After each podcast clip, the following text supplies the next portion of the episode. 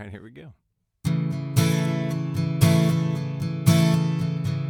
Gather round, circle up, fill the cup, spill the tea. Just believe, just believe the diamond dogs are here, and that means that you're not alone.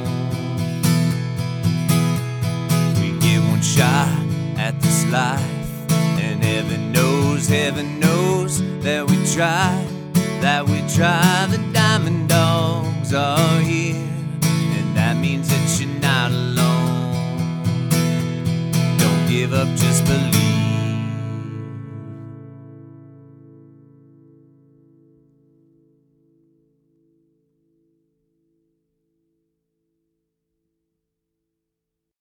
Welcome back to episode four of the Diamond Dogs podcast. I am your host, Jason Barnaby, along with my fabulous co host, Beth Rashley.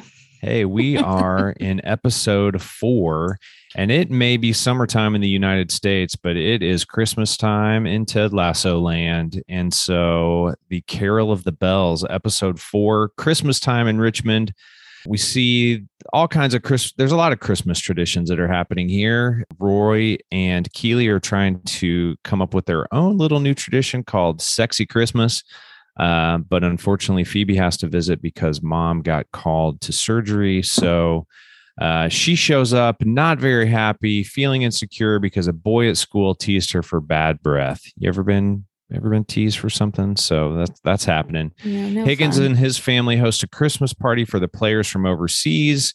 Uh, in the past, they've only had a few, but a whole bunch of people show up and uh, bringing some of their own traditions with them and some of their own traditional food. And there's some great quotes around all that, which we'll definitely get into. And unfortunately, meantime, uh, Ted is spending Christmas, first Christmas, alone on FaceTime with Henry and Michelle. Um, but unfortunately, the expensive toy takes Henry away at the beginning, and and FaceTime Christmas is short lived. But fortunately for Ted, good old Rebecca shows up and just says, "Look, you're coming with me." So they go off uh, doing some things and uh, really help uh, deliver some Christmas cheer to people, giving uh, Christmas gifts, which is really cool. And to help Phoebe, uh, Roy comes up with a great idea. He says, We're going to go to my posh neighborhood and we're going to find a dentist. We're going to knock on 10 doors. And if we don't find a dentist within 10 houses, I'll give you both a thousand pounds. So they're pretty stoked about that. And uh, the uh, the episode wraps up with uh, Ted and Rebecca joining the party at the Higgins abode, performing Christmas "Baby Please Come Home," and you get a, a, a look at the pipes that Rebecca Man, she can has. really sing. That sister can lay it down. Yeah, Ted not, Not so so much. It, not in comparison for No. sure. I feel like they just keep trying to find these opportunities to let her sing because she's so dang good. Yeah, she's it, yeah, she rocks it. So good. yeah. So with that, we're going to dive right into lessons, quotes. Um, we're going to have we've got something fun, something a little different for Yeah. uh, this episode, guest wise, which Yeah. we're just going to let it be a surprise. But I'm just going to give Beth full credit because it was her idea. Like thanks. so many Every now and again. I have a good one. whatever. You have plenty yourself, but yeah, I love this episode. I partly because I'm a Christmas nut. I don't know if we've established that on the podcast. Oh, I did not know. But See, I am one of back the- the, curtain. Yeah, I'm one of the crazy people who has like, you know, eight Christmas trees and Do you start in like November? I I just started doing that last year. Um, like like early November? You're one of those. Well, I my here's my rule. Okay. I do See, so if you have to I have some justify rules. it, No, okay. no, I'm not Okay. justifying. Okay. I am pulling back the curtain on the thought process. So Mm. I put up a, a, number of trees. I put up four full size cre- trees. full size. Uh-huh. And then I put up multiple like little trees too. And all my Okay, trees are let pause. themed. Uh, all right, we'll get to that in a minute. But are these yeah. fake trees or real trees? Oh, fake trees. I can't do real trees. I would kill them. I can't keep anything alive. Um, I do all fake fake, trees. trees. All are and themed. They're all themed, and it takes some work, as you can imagine, to put up that many Well, trees. So yeah. I started last year, like I would just do like a tree, just do a tree. So I would get that tree all the way set up on a day. Okay, let's talk about themes though first. Like themed Oh, I how? have so many themes. So Oh. I have a, a tree that's all Disney ornaments, Oh, all from the parks, because you know we're Disney people who go to the parks. And that tree is actually getting full. I'm going to have to figure out a way to divide that tree gonna have to this have year. A second tree.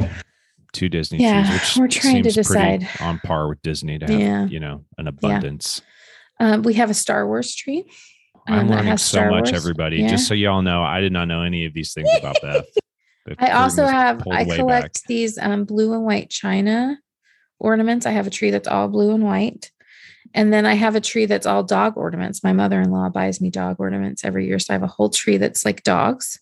Wow. Um, and then I have like in our main living room, we have like our normal Christmas tree that has like all the sentimental ornaments. And that's just kind of a mishmash. And because then my, you know, Disney and dogs and those things aren't sentimental. We well, but it's like, you know, it's all like my childhood ornaments and Matt's childhood ornaments and like Wow. Sam's art project. It's all those kinds of ornaments, Okay. you know. And um some popsicle stick ornaments yeah, is what you're saying. Yeah. exactly. Yeah, it's that Okay. kind of thing. And Yeah. then I just inherited all my my mother-in-law just gave me all of her. She had a collection of all the um, presidential ornaments. Like, you know, the White House does an ornament every year. And she Did had collected those for years because she used to work at the Pentagon and they would sell them in the Pentagon gift shop. And so she's got years and years. this year I have to do a tree just for those, I think, because there's so many of them. I have a whole box full of these ornaments. I have to figure out something to do with those. Do you have a Um, storage facility just for Christmas ornaments? No, but I a big part of our storage unit is um Christmas stuff. It's a high percentage of stuff is Christmas. I just love this time of year. It always makes me feel I feel like it's a homey. I like to get be that. surrounded by like the warm glow of Christmas lights. Clearly, and- lots of them. yeah, lots of them. and I just started doing last year too. I have some Oh, of the old school retro bubble lights. Do you remember those from when you were? Oh yeah, kid? yeah, yeah, yeah. But they make those now, and I put those on one of the trees, and I can just sit and stare at the bubble lights, like just be perfectly content. Yeah. So pulling back the curtain on the Barnaby family Christmas, um, we hang up probably beginning like before Thanksgiving. We hang we hang up Christmas lights around our little breakfast nook, and we leave them on until damn near the beginning of summer. Yeah. so they're I out there that. for a long time. And then we started a mm-hmm. tradition several years ago where my wife and I every Christmas buy each other a bell ornament. Oh, fun! So we have ornaments from when we lived overseas from Yeah. different countries. And we are slowly getting to the place where we only have bell ornaments on our main tree Oh, that's fun. and we date them. And then some of the other like popsicle stick things, Yeah, yeah. glittery gobs of glue and things of that nature. Um, Yeah. they go on some of the other trees, but that's pretty much just- that's just that's It's about just it a for the Barnabys. fun time of year. It's Yeah. just a festive time of year, and I like to go full in. Yeah. On holiday stuff, I'm always like the hostess and the cheer bringer, and I take that role super seriously. Yeah.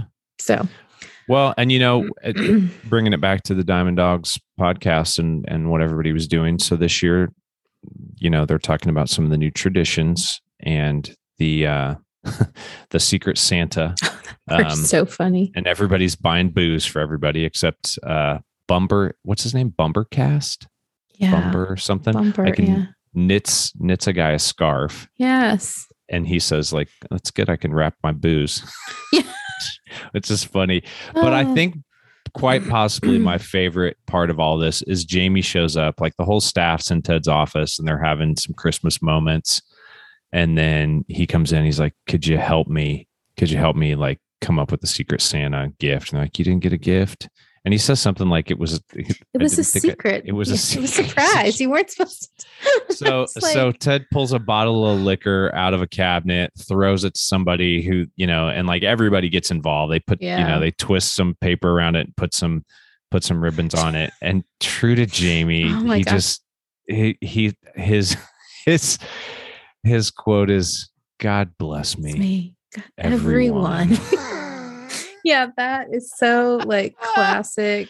oh my gosh. it's just it's just Poor hilarious. Jamie. He's just such a hot mess. You know what my favorite part of that whole scene though is Isaac dressed in like full Santa on a Yes. throne, and he's Yes, like, in the middle of the "Reveal yourself to the secret Yeah. Santa." That Yeah. because I feel like I mean Isaac is definitely a character, but we don't we don't see that that Right. often. We like we Right. I feel like this season we get to see a little bit more about Isaac, and he is just clearly a little bit of a diva and hilarious. Like Yeah. just We see him a lot in this episode and in the next Yeah, one. But he's- yeah, yeah, him on the throne with the gift. sunglasses. It's yeah. uh, oh my god, pretty fantastic. so so funny. He's quickly becoming another favorite character of Yeah. mine this season. So there's just a lot to unpack here. Where this Uh, the you know the episode. five. I know five two is maybe one of my Mm. favorite episodes Yeah. ever. So we have we have our hands full these next couple we do. with just trying to unpack some of the goodness. So definitely that, you know, this episode starts off with the scene in the locker room and then really cuts to this great storyline that happens with Keeley and Roy and um, Sexy Phoebe. Christmas. Oh my gosh, that part is so funny. They end up with Phoebe, Phoebe unexpectedly for Christmas, and she's got this whole bad breath situation happening. And Yeah. Poor kid. I poor kid. Bernard has was mean was mean Bernard Oh, as we that's would say on this side of the pond and Yeah. and all Roy wants to do is go beat up a little kid which Yeah.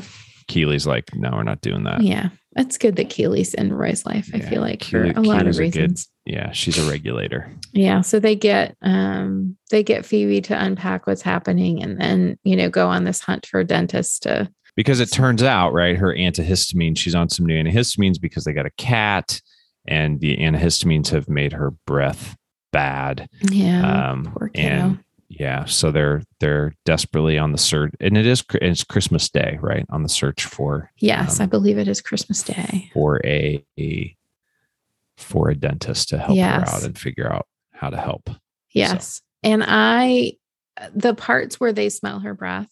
oh my gosh Oh my God, so funny. Like i'm sure that somebody can youtube just like just that for part. that. Yeah. it's because you know Keeley smells it first and she's you can tell she's trying really hard to not to react but she immediately almost like gags because it's yeah so bad and like is retching and Yeah. roy's like what the hell and she's like i'm sorry i really tried hard not to yeah but it's And so then- bad roy does it and y'all go seriously look this up on youtube. His response with just his eyebrows. Oh my gosh. His so eyebrows should get a grammy. They really should. A- It- an emmy? A grammy? An emmy. Emmy, yeah because grammy is for They- singing right? for singing. I don't think his eyebrows sing but they are No. very emotive and They are very yes. so funny. So funny. And he Uh, says something like, Oh, here's the line. I've spent 20 years in locker rooms with men. I'm sure I've smelled worse. And then clearly he had not smelled worse. Yeah. his- and keeley even says i'm not so sh- like don't be so sure Yeah. Like it's- it it's is pretty awful apparently pretty wretched. So that scene, eventually they find this dentist who, you know, diagnoses what's happening. They get her some medicine. And then in uh true love actually form, that's from so they do this like play on a scene from Love Actually where they have her do these poster boards and they end up at Bernard's house and she she like you know is is unpeeling these poster boards about how she's how he made her feel and what what's the punchline at the end? Because she just she says one of the poster boards is like you can do better. And she said if you don't you're gonna you're gonna deal with him. And she's got a, a a you know a, a arrow to roy and Right, roy and he goes, growls at her. and then she said So or funny. her and keeley's like i'm so sorry. So just it's so great because it shows the two different sides of that relationship. Yes. Um so so funny. and and the part that i, I oh here's the part here's the part i was looking for. Yeah go. He's, he's, she says unless you make thoughtful amends you'll stink forever she's like because she says something like it's that's it it's my breath may stink but unless you make thoughtful amends you'll stink stay forever forever It's yeah it's so so perfect and it's so Oh true gosh. And I think, you know, for me, as I watch this episode, that's one of the great lessons because she, like, you know, he was, he was really mean. He didn't just tell her that her breath was stinky. He bought her like a toothbrush and toothpaste and mouthwash and gave it to her as a gift. yeah so like mean. that's, that's, mean, that took some that took some planning, right? Yeah. That was very intentional. And I love it at the end because she says, I forgive you. And I think that's one of the lessons for me as I watch this is that forgiveness is best given when there's nothing to gain in return. Like she didn't, she didn't, she, she was the one wronged, right? So Yeah, she didn't have to forgive. And we've talked about apologies and all that on, on our podcast. But, um, I think that's just a great model. We, we, I think so often we withhold forgiveness because we feel like we deserve something in return. And she's just giving it. Yeah. And at the end of the poster board ordeal, he does say, he says, I'm sorry. yeah. And yeah. she smiles really big and and on, you know, on they go. But I, I just I think that's that's really forgiveness is best given when there's nothing to gain in Yeah, return. That's absolutely. And stuff. Kids are always such good models of that too. Ugh. I feel like kids are so much better than adults at things like that every single time. So that's like the first part of this theme that really ever emerges for me in this episode, which is really all about servant leadership. Yes. Um, I don't know if I see that just because that's such a passion area for me, but it's like Roy and Yep. Keeley in service of Phoebe, even Yeah. though they had these other um, things going on, and there are still great leadership moments in this, especially from Keeley, yeah. who you know really helps her um, both solve a problem but also deal with the emotional side of it. Like there's a Yep. whole you know complex thing happening, and then there's this great storyline of Higgins. I just you know again, if we need any more evidence that Higgins is a two, Oh my gosh. um, it's just so clear that he is. So he Yeah. opens up his house at Christmas. Apparently, he does this most years for players who can't go home. And I guess typically he only gets a handful, but this time he gets like most of the team shows up, Mhm. which is, I think, super sweet. Like clearly that he's he's built a different kind of relationship with the team Right. than maybe he had in the past.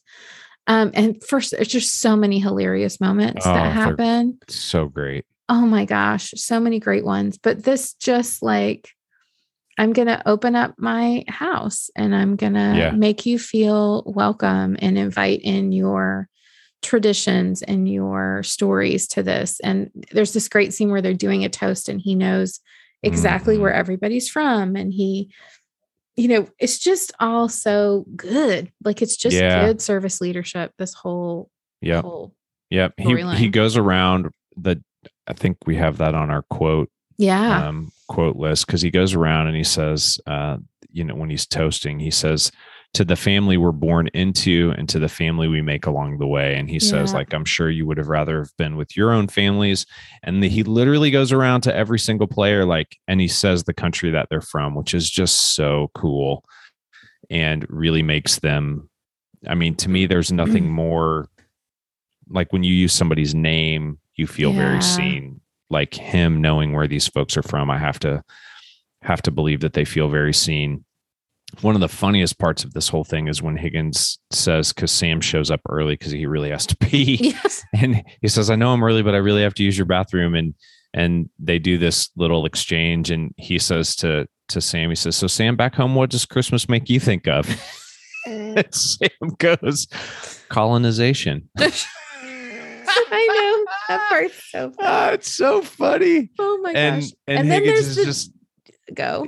Higgins is just like, oh yeah, yeah, that makes sense. It's just this awkward thing, but they just keep pushing on. Yeah. and And, then it's- Sam's like, I do still really need to go to the bathroom. so then he finally gets him to the bathroom, but it's so funny. Uh, and then when Dani comes in, oh my gosh. oh, so they all so like funny. inadvertently kind of, I don't know if they, it doesn't seem like it's planned, but maybe it was. But Dani brings this punch from, um, you know, his home country and, and he hands it to Higgins's wife and, um, and he says, if you want to be cheeky, you can put some tequila in it. And she smells it. And she says, this one smells like it already has tequila in it. And he said, yes, this one is pre cheeky. and it's so funny. Dani kills me anyway, but it's oh, just, he does, oh and it's my just it's such the perfect thing for his personality. He's Oh, just no, larger than yeah. life, and, and you know, so fun uh, and joyful. And of course, he's brought this punch to get everybody oh, drunk. And so great. oh my gosh, so funny. Yeah. so it's good. really it's good stuff so you know they have they most of so we've got kind of two storylines going on we do know that uh that Beard is off with Jane. Didn't they go to Stonehenge or something? Yeah, they went like, some, somewhere Ritual, some like because they they bought tickets when they were still together, but now they're going as friends, and we know that Nathan is going to be with his family.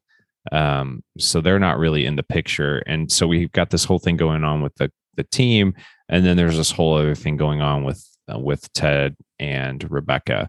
and that might be my favorite servant leadership story of this whole dang thing. Yeah, and again, we're we're seeing more and more of who Rebecca really is, and she, I love it because you know Ted's at home, and it shows him, you know, he's already into a bottle of bourbon. He pours a pretty stiff portion um, as he's getting ready to watch. Uh, I think again, uh, it's a wonderful life, or he's already watching it, but it's getting towards the end, and and he does talk later about how he was just going to do that on repeat. And I- think Rebecca is like throwing rocks at the window, right? Mm-hmm. To get his attention. And he Mhm. comes to the window and she has spelled out Hi Ted in tinsel on the ground, which is just so great because So if you remember cute. back in uh, season one, he said hi, bo- he spelled out hi boss with all the players. So as cute as I think that is, I want to draw attention to the fact, and we've said this before, but people are always paying attention. Like Mhm. when he did that initially, she didn't even respond. You know, Yeah, it said hi, boss, and she was like, she was like, whatever. But like it made an impression. It stuck so much so that she wanted to do it for him. And you know, she shows up, she's got this hi TED thing written in in green and red tinsel, and she just says, grab your coat, let's go. Mhm. So again, we've talked about the importance of tribe. Beth and I are tribe members together. Um, we have walked with one another through lots of things. Um, and it's just, I think in this situation, it's great to have those tribe members who just don't even give you a choice. yeah. You know, she just says, grab your coat, keep the hat on because he's got a Santa hat and they're just off. And again, I'm going to go back to this thing. Beth and I both do facilitation. Adult, it's amazing to me what adults will do when Oh, you tell them what to do with enough Yeah. confidence and courage. yes. Right. You know, because people are like, well, Yeah. what if they don't? It's look, they will They do it. Yeah. they will follow you wherever it is that you want them to go. And she's like, get your coat and your hat and let's go. And he's like, okay. And he just he just goes. And they're off on this journey, which I I love because she's serving him, but she's also serving the community. Mhm. And you know, since that's one of your favorite pieces, what what part of this do you do you I really yeah, I love that part love? of it. Part of it, part of what I love too is that the insight that she has Mhm. to go first to go check on him to begin with, which partly she knows because she's divorced too. Like she's been through, you know, she's a little bit ahead of Ted on his journey as a as a newly divorced person. Mhm. And she even says something like, I remember the first Christmas. It was really hard. And I Yeah. had a hunch that exactly what happened was what was gonna happen. Um Yeah. and that you might need help today. And, you know, she just shows up and doesn't give him a choice. And that part of it is really fantastic. And then the fact that it turns out what she takes him to do is giving back to others. That's one of the best things that you can do when you're feeling down is to focus some energy towards other people and um you know obviously the gift of charity on the other side is is really really helpful and beneficial to people but never under, under underestimate the value of what charity brings to you like the the giver gets just as much as the getter in those situations If if, not not, more. more. Yeah Yep. absolutely and i think that is such a smart move he gets to step out of himself Yeah. and focus on others and um, it's just it's just stellar Yeah. And I, you know, in that vein, I had, I used to lead music in church and I had my guitar stolen once and out of my car. And I was trying to decide what I was going to do. And I was talking to a, a guy who um, knew a lot about guitars. And we were just talking. So, what are you going to do? What are you going to buy? And I'm not a gearhead. I just, so I told him about this guitar that I, that I went and played that sounded really Mhm. good that I really liked. And he called me up like two weeks later. He's like, Hey, I borrowed this paint from you. It was like a five gallon bucket of paint. He's like, I want to give it back to you. I'm like, dude, I don't really want the paint back. Like, it's Yeah. no. And he's like, No, really, I want to give it back to you. So I go to his house. You know, you know where this is going. And he's got a guitar for me, like in a hard shell case, which is, I mean, that's a big deal in the guitar world, at least for me when I had no money. And uh, he and he gives me this guitar, and it's the guitar that I had told him about. I had no idea that he was going to go buy it. And uh, he gives it to me, and I'm like, dude, I can't take this. I mean, I was really emotional. I'm like, I can't take this. And he says to me at the time, and I didn't really understand. I do now because I've done similar things now. But I, he said, I'm more excited to give this to you than you are to get it. Yeah. And I was like, I'm not sure that's true, but Yeah. you know, and it is, it is. If you if you've had an opportunity to give something like that, Yeah. it's it's a privilege. yeah. It's a gift to give a gift like that. Um, well, and it's the, you know, uh, it's the spirit of Christmas too. You It know, is. it's the spirit of Yeah. what that time of year is supposed to be about. And sometimes we lose sight of that, I think. But that's my absolute favorite part of Christmas is like really thinking about what is going to feel like a gift to people and trying Yeah. to provide that in whatever way we are capable of, you know? Yeah. yeah, it's really good. Um, Yeah, super good.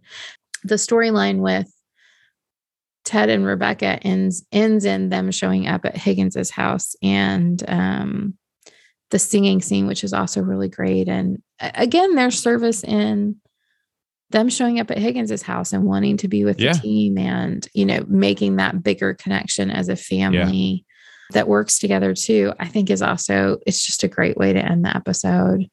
Yeah. I do think um, a couple of great quotes that happened along the way is, you know, they're going to from house to house and, you know, giving away presents, Rebecca and and uh and Ted. And it's just funny because he just keeps being reminded that he's a foreigner. And at one point he's she he's standing on the passenger side of the car, which would be the driver's side in America. And he says, Do you want me to drive?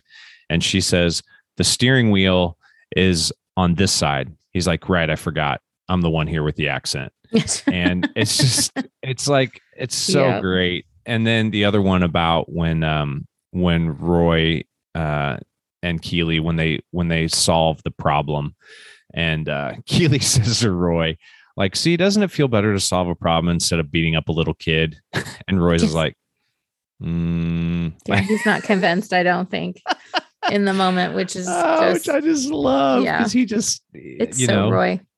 Violence and meanness is his response Mhm. to everything. Yeah, I lots of anger in there. Yeah. so good. Part of the storyline we didn't talk about too is this last quote that we have that I think is so ridiculously funny. So part of the storyline is Rebecca typically goes to a um, holiday party of that Elton John has. Pretty swanky. I would funny. I don't know how she Yeah. knows him, but somehow she, Yeah. she in this imaginary world knows him. And I don't even know if I can do it justice. Give it a shot. Ted goes, "Hold me closer, tiny, tiny dancer, prancer, and vixen." even while he was saying it, I was like, "See, I can't even get it out because it's so funny." Like, yeah, it's hilarious. Oh my gosh, he Love can even it. make a Christmas pun. I know we love in it. Any occasion. And then I th- I think we would be remiss because I think if we're talking about leadership, I think this quote is also a oh, lesson. Oh, yeah. And you know when when Phoebe shows up with Roy at Keeley's and she's not happy and Phoebe's trying to get her to unpack everything that's going on and she's like, "Come on, tell me what's wrong." And Phoebe's just not having it. And I love what Keeley says. She goes, "Problems are like mushrooms, yeah. The longer you leave them in the dark, the bigger they get." And listen, leaders, if you are mm-hmm. hoping that continually lifting up the rug and sweeping it under is going to make that pile smaller, you are mistaken. Uh, I think we may have talked about this before, but it, it it bears repeating. If you have a person on your team that you know is toxic, I don't care if they have been the top producer for years. I don't care. If they are toxic, they are affecting your team. And the sooner that you can either address that and get them coaching and get them on the right path, or eliminate that and get them out of your organization and off of your team, the better off the team as a whole is going to be. It is not going to get better. And you not doing something about it, your team is watching that and paying attention to that. And you have got to do something about it. because Yes. they're paying attention. You bet. I love that. It's turning into a big old mushroom. Yeah. I love that so much. All right. I think that's it. And and let's get to our guests because I think there's going to be some um, more lessons learned there. Would that be guest with an S at the end because we have more than we one? do, in fact, have more than one this time. So let's get to that. It's going to be exciting.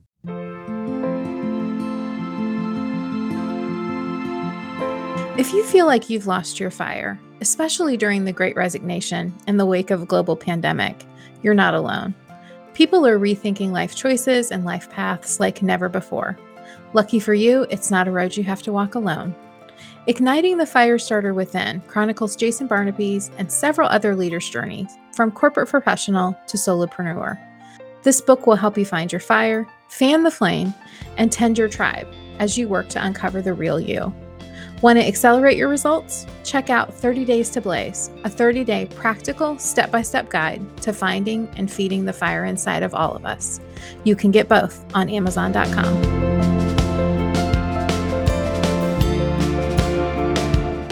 Well, hey, we are super excited today to have two guests on the show, Jeff Ton and Karly Cope, talking about something that is very near and dear to their hearts, near and dear to our hearts, near and dear to the heart of Ted and the people that are in his uh, his tribe, and that is servant leadership. So, first of all, thank you both for joining us today and being on the show.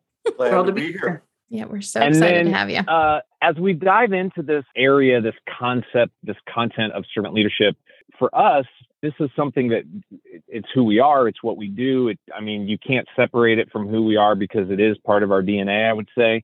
But I, I have to believe that there are still some people, hard as that is to imagine, out in the world who do not like servant leadership. What is what does that even mean? And I have to tell you, I've worked for some people in the past that if you uh, if you tried to describe servant leadership, um, they would probably puke because it would make them sick to their stomachs because of the uh, of the whole idea. Like, what is that? So, what I would like to do is just start with a baseline. Karly, can we start with you first? Just give us your definition of what, when you hear the word servant leadership, what does that mean to you?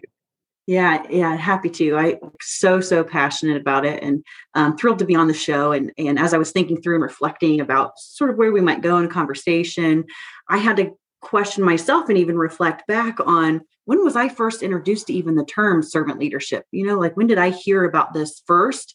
And so I was going back through some materials and like many of you, you probably have heard sort of the father of servant leadership was Robert Greenleaf, and he has tons of material content out there. So I was reviewing some of that, just again reflecting. And as I pulled it up, the definition, part of the definition on how he defines it specifically is, is sort of contrasting what a servant leader does versus what more of a traditional leader does. And he has this phrase of some might need have the need to assuage unusual power. And I thought there are not enough opportunities in my day-to-day life to use the word assuage. I feel like need Thank to you have for that as like it. our yeah. I, Thank I you. really want that Yeah. as our word of the day. I feel like I should drink some wine or something that. as you're saying that. Like, ooh, flage.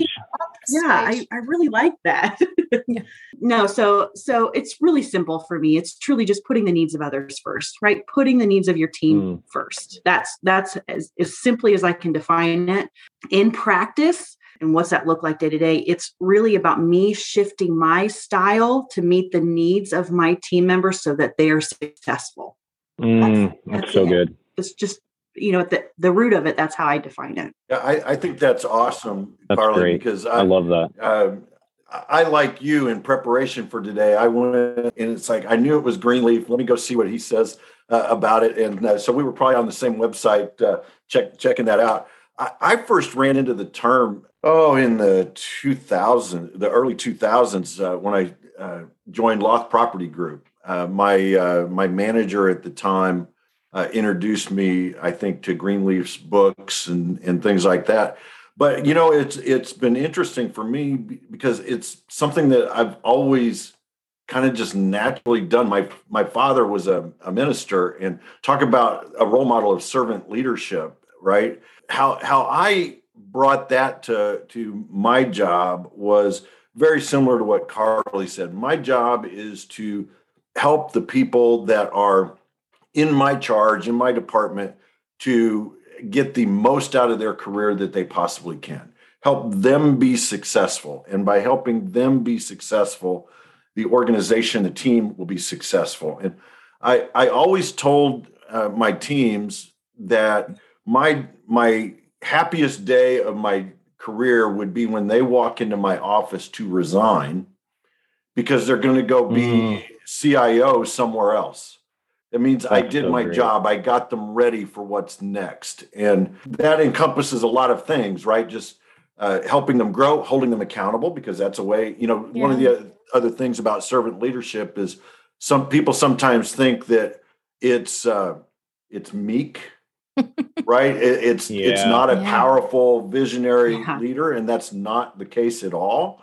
Uh, there is room for accountability within being a servant leader because that's also how people grow. So I I love the topic and and very glad you asked uh, both Karly and I to be on the show today. Yeah. Yeah, you you are so so right though that that's the common misconception I know I've heard over the past few years is that to be a servant leader is is like you're this genie, you know, granting wishes, or your Oprah in the you can yeah. raise and you can project, and you, you know, that and that could not be further from the truth. You know, helping people be successful and serving them sometimes mean you still have to have the tough conversation in a kind way, or mm-hmm. you know, give them the feedback, or push them a little bit more, or hold them accountable. It that really helps balance the whole definition. yeah. yeah. So I want to pull back for a sec because we went like right to the meat. So let let let's get like a little bit of an intro for both of you. So like just a little bit about yourself. Um, what do you do now? Why are you interested in the subject? Um, yeah, I'm I'm happy to go. So um, Karly Cope, I'm the vice president of talent management for Community Health Network. Um, coming up on celebrating six years with this incredible organization. Um, I've spent my career inside of healthcare, outside of healthcare, for profit, non for profit. This has been one of the most unique experiences of my life where I actually genuinely feel that connection to purpose. I feel, even in my role as a support person, um, leading a team of support individuals, how we impact what's happening with our patients and, and most of the time in really scary moments of their life. I love what I get to do. I lead incredible people who have taught me so, so much every single day. I'm just in such a fortunate position. Um, thrilled to be here with you today. You know, I, I started my career in the space of leadership development. That's sort of how I fell into HR and training and education and have built from there. Um, and I have such a passion for helping leaders be incredibly uh, powerful and understand their their unique role in everyone's lives that they have the opportunity to serve. So happy to be here today. Yay. And Karly is uh, my former boss. So when I was at community, Karly was my boss. So she's the one that I talk about doing things like asking my favorite candy and then providing it. That's Karly. That's who she is. So. Ah, I did not, I did not, I did not connect the dots there. Yeah, I that's mean, I Karly. Know you awesome. Okay. ah. Well, yeah. and, and in this short amount of time that I've known Karly on this podcast, I can already see, of course, that's something that she do. yes, that's exactly. And she um, is just as delightful to work for as it sounds like she is. So I don't believe all of the lies, but I will tell you, Jeff, you know, you you mm. had mentioned, you know, great day in your life is when you've got someone that comes in to give their resignation to move on. Beth did that with me, and that was not a great moment in my life. I just dedicated every minute of it. I was thrilled for her, but I was so sad to have her go. I just adore her so much. Well, right back at you. It was a hard thing to do. It was a hard thing to leave, and you handled it incredibly well. So, all right, Jeff, how about a little bit about you? Sure. So I've been in information technology for 40 years. Um, it's uh, that's a number that just stuns me every time I say it. Um, I, but you're I only 30. Career. How does that work? I know, I know. I know. Well, you know, I started when I was negative 10. And, yeah, yeah. Um, no, I, I started back in the day. I, green screens and punch cards, and that was computers way back when, right? Um, and uh, I was going to be a software developer. We called them programmers back in the mm-hmm. ancient days of IT, not developers. But I was going to be a, a, programmer for the rest of my career, right? I was the long hair hippie COBOL programmer. Hard to believe now that the hair used to be to my shoulders. And I was just going to write code. And I got drugged kicking and screaming into management by two of my best friends uh, who said, uh, you really need to do this management thing. You'd be really good at it. And I kept saying, no, no, no, I don't want to play politics. I don't want to do that. Um, and I they they finally convinced me, um, and I ended up doing that. I should add that one of those best friends is now my wife, and she's downstairs. Probably listening. I didn't know that, Jeff. That's so sweet. So um, she uh, she and uh, another friend of mine got me into management, and I and I what I found out was I I was good at it in working with people, in understanding and helping them grow. Kind of that coaching aspect of being a servant leader is what I what I found that that was kind of my style as I tried to learn my way around it. So anyway, I spent 40 years in in IT, 20 years of that in management roles uh, for a wide variety of companies. Um, left um, IT to join a tech company about, uh, gosh, it's been seven years ago now. I, I, like to joke and say I moved to the dark side and became a vendor. um, and then, uh, and then about two years ago, I took advantage of this thing called a pandemic uh, and uh, left to open my own business. Who wouldn't in the middle of a pandemic? Who wouldn't? That's what I um, say. Um, and so today I, I run, I, am an author and speaker, a, a coach. I've got uh, about a dozen uh, IT professionals that I coach one on one. and do just a wide variety of things, uh, always promoting leadership concepts. That's that's my focus because I think we need different kinds of leaders in uh, in the technology space. Yeah, I couldn't agree more. Okay, I'm going to pick on you a little bit, Jeff, if you don't mind, because I think this next question I really want to dig into like what are some practical ways that servant leadership shows up for you? So, like, what are the tangible, practical things? And I want to pick on you a little bit, Jeff, because I really want you to tell the story about how you started your business, because that is one of the best servant leadership stories I've ever heard that moment where you decided to step out on your own. How I, Do you mind sharing it? Oh no, I, I I don't mind. I will I will tell that story. But um, so I think servant leadership shows up for me, you know, in a wide variety of ways. Uh, I mentioned the coaching, helping people grow in their careers, um, uh, trying to put yourself in their shoes and and what it feels like to be doing their job uh, and removing roadblocks. But the story I think that you're referring to, Beth, was when I did make that decision uh, to leave the corporate world. We saw very early on uh, at the company where I was uh, working, we were on the executive team there, and we started talking as the executive team about what this pandemic thing was going to mean. Uh, and for us, it meant some uh, some reductions in force, uh, quite honestly. And so we were talking about how we would do that and where we would make those reductions and uh, I went to to my boss, the CEO, and I said, um, if you're if, if you're thinking about making these reductions, you've got to be thinking about making reductions at the executive level. And he says, well, yeah, we kind of have thought about that. And I said, well, if you're thinking about making changes at the executive level, then you probably need to be thinking about me or this other person, given our two departments. I was in charge of product, she was in charge of marketing. Um, and I said, so if that's the case, and he said, yeah, that's that's kind of the case. And I said, well, uh, pick me. I'm I'm ready to step out on my own anyway. This is something I've been working on anyway, um, and um, it makes more sense to for me to do that. Not to mention that an executive salary it probably saved another couple of positions uh, in the organization uh, as we weathered the storm uh, of that was the pandemic. So it ended up working out very well. My previous employer became my first client of my of my business. Uh, so I still get to do a lot of the fun stuff I was doing before their their podcast. Um, Beth, and I know you've been on our, our great program podcast. We should check it out. Your, talking about your book, um, and uh, you know, it's just it's it's been uh, it's been a great couple of years since making that decision to to, to step out. And and I'll add to your audiences, your your listeners, that Beth was one of the people that helped me come to that decision uh, in that mastermind group that we were talking about, um, and uh, um, it was it was really that group giving me the permission not to do it. Right, you don't have to step out because I was like, oh man, I'm with all these owners, and they're going to want me to to go out on my own, and they kind of gave me permission not to do it uh, and then the perfect storm of the pandemic uh, came about, uh, and uh, it was right about the time that that my first book was kind of taken off and uh, speaking engagements went to zero, but there were other opportunities to to do that work. So uh, so thank you to Beth oh, for helping me make that uh, step as well. Happy to have been a, a teeny tiny part of that that journey and and the the reason that I was able to give you that advice ironically it's good that you and Karly are meeting because the reason I was able to give you that advice is because I knew what it felt like to work with work for a leader in a transparent way as you made that transition. So mm-hmm. I told I didn't actually start taking clients until the summer. I left my job in November. I took a handful of clients. I was very open with Karly about that.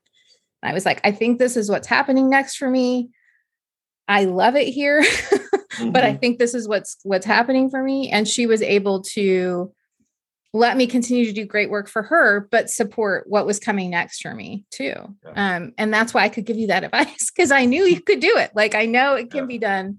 I did it.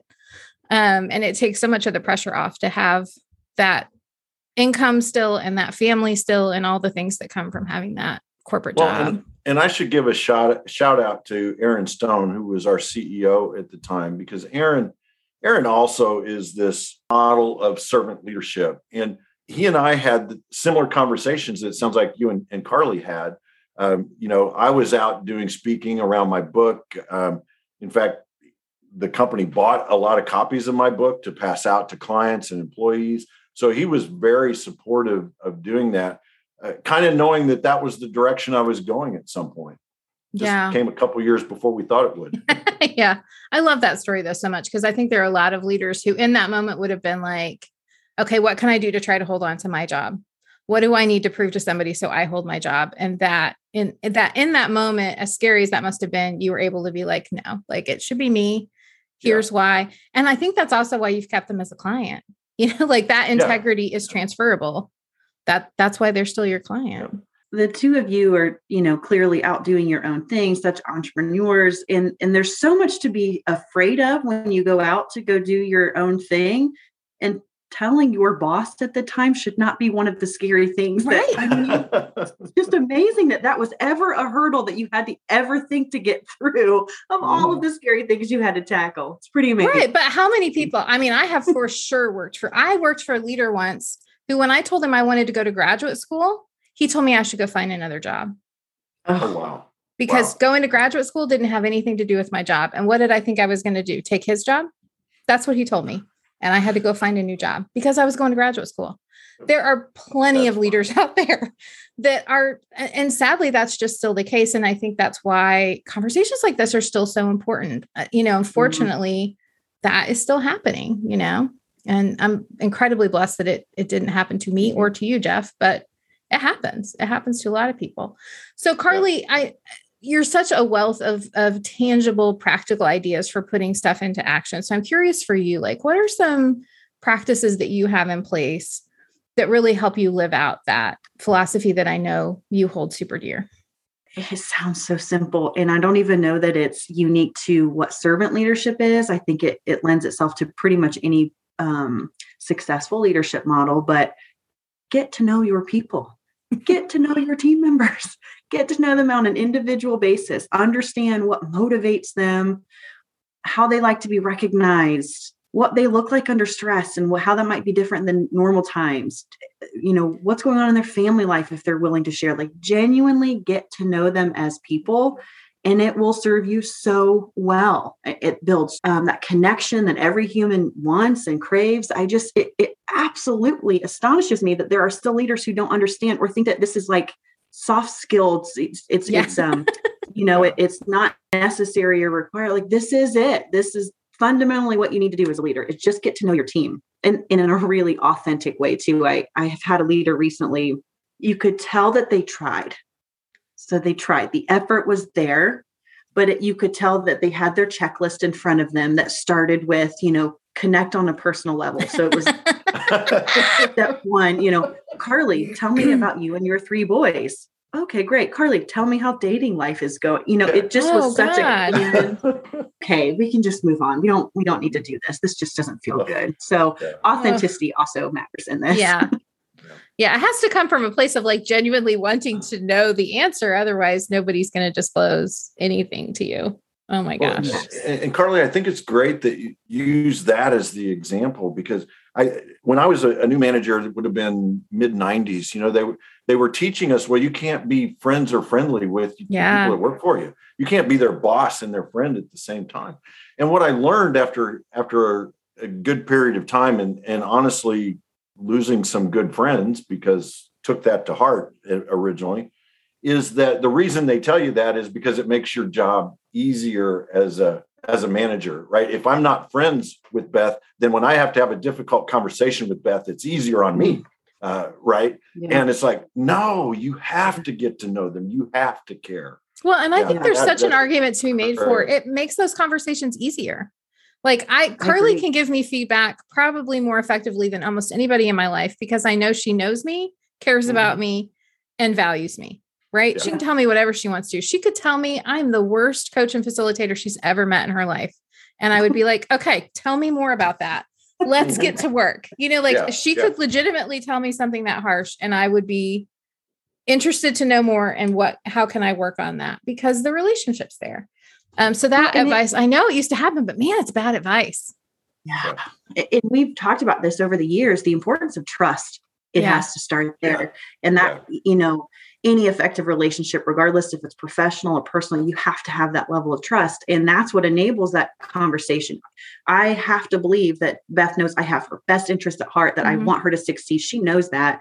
And she can give me feedback because I trust her as well. Yeah. I, yeah. I love to like I want you to talk about this is not I mean it's a little related. I think the feedback accountability conversation is is absolutely related to servant leadership and it's such an important skill set for leaders to grasp. And Karly, while you're on the show, I can't not pick your brain a little bit because the the ways in which you have uh, really made systems around feedback are next level. Like when I started working on your team, I was like, damn, that's not even hard. How have I not been doing that? Like, that's just smart.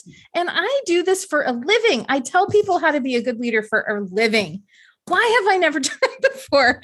And I started doing it as a leader, and I was like, this is genius. It's all genius. So, talk a little bit about like how you've built that as just part of team culture because it's next level okay, she is really overestimating my abilities here. I need no, no, I'm not. I'm underestimating. underestimating. Um, it's so I think we've all lived through just terrible feedback experiences where it was the Oreo approach of you know a positive a negative a, a, I just in that just it's awful it's just awful or or you get feedback that's a month late, or it just feels like, okay, we know we need to do this. It, it enables high performance on a team. Like, let's think about how we could do this so that it's not, it's, it's less scary and that yeah. it's expected. And so there were a couple practices we had in place and still do um, around in every one-on-one there's an expectation of feedback. Near the end or whenever it feels organic or most comfortable you talk and i'm able to give feedback constructive and positive. Mo- most of the time it's on the positive end of here's how i saw you show up awesome this week and i love this thing you did in class. I've never heard that before. That reinforcing feedback is j- so valuable. So ending you know in um, one-on-ones on feedback and but also opening the door up for your team member to give you feedback because guess what? We're all learning and growing and no one's doing this perfectly. And just like you want them to be open to hearing feedback from you you've got to be just as open and vulnerable to hearing feedback from them. So you know creating that process i think was really helpful.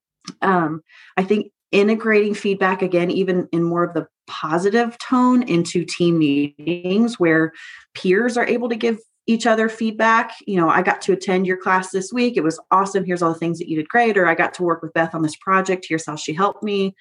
So it just became less of a monumental like event to build up to. Feedback just was happening all of the time yeah. And uh, it builds a culture where it does just become the norm. And the tough conversations when you have to have them are way easier because, again, you know people's intention behind it.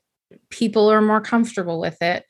Also, you do such a good job of making sure that your teams are strong, that the whole team has strong personal relationships. So it's easier mm-hmm. to have tough conversations, peer to peer, you know, leader to um, to colleague, whatever. Like it just becomes easier. And and the the systems you put into place really. Again none of that sounds hard but how many people really do that? Not that many. Like you know it's not difficult but to like do it regularly and to integrate it into points that you already have in place things that are already happening that's the easy way to make it just a normal thing right? Well, and both of you work with newer leaders, I imagine, and, and certainly I have, and I've been a newer leader, and it's intimidating at times, sure. and it's scary, and it doesn't come natural, really, for a lot of really no one. It's not really fun to do constructive feedback, but um, I, my someone had given me the advice early in my career and they just you know do it often just just do it the longer you put it off the worse it's going to get just do it often and the more you do it and you prepare for a, a, hard conversation take the time to prepare but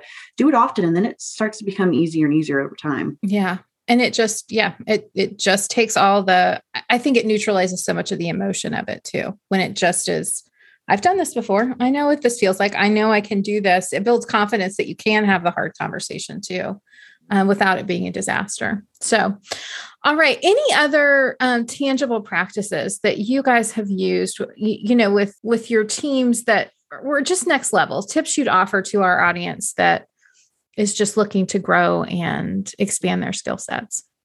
Jeff, I can see you pondering. Yeah, I, I love what what Karly was saying about about feedback because I think so many times we associate feedback with negative, right? I, I had a boss uh, years ago that uh, his his thing was his office, and he'd say, "Jeffrey, open to feedback."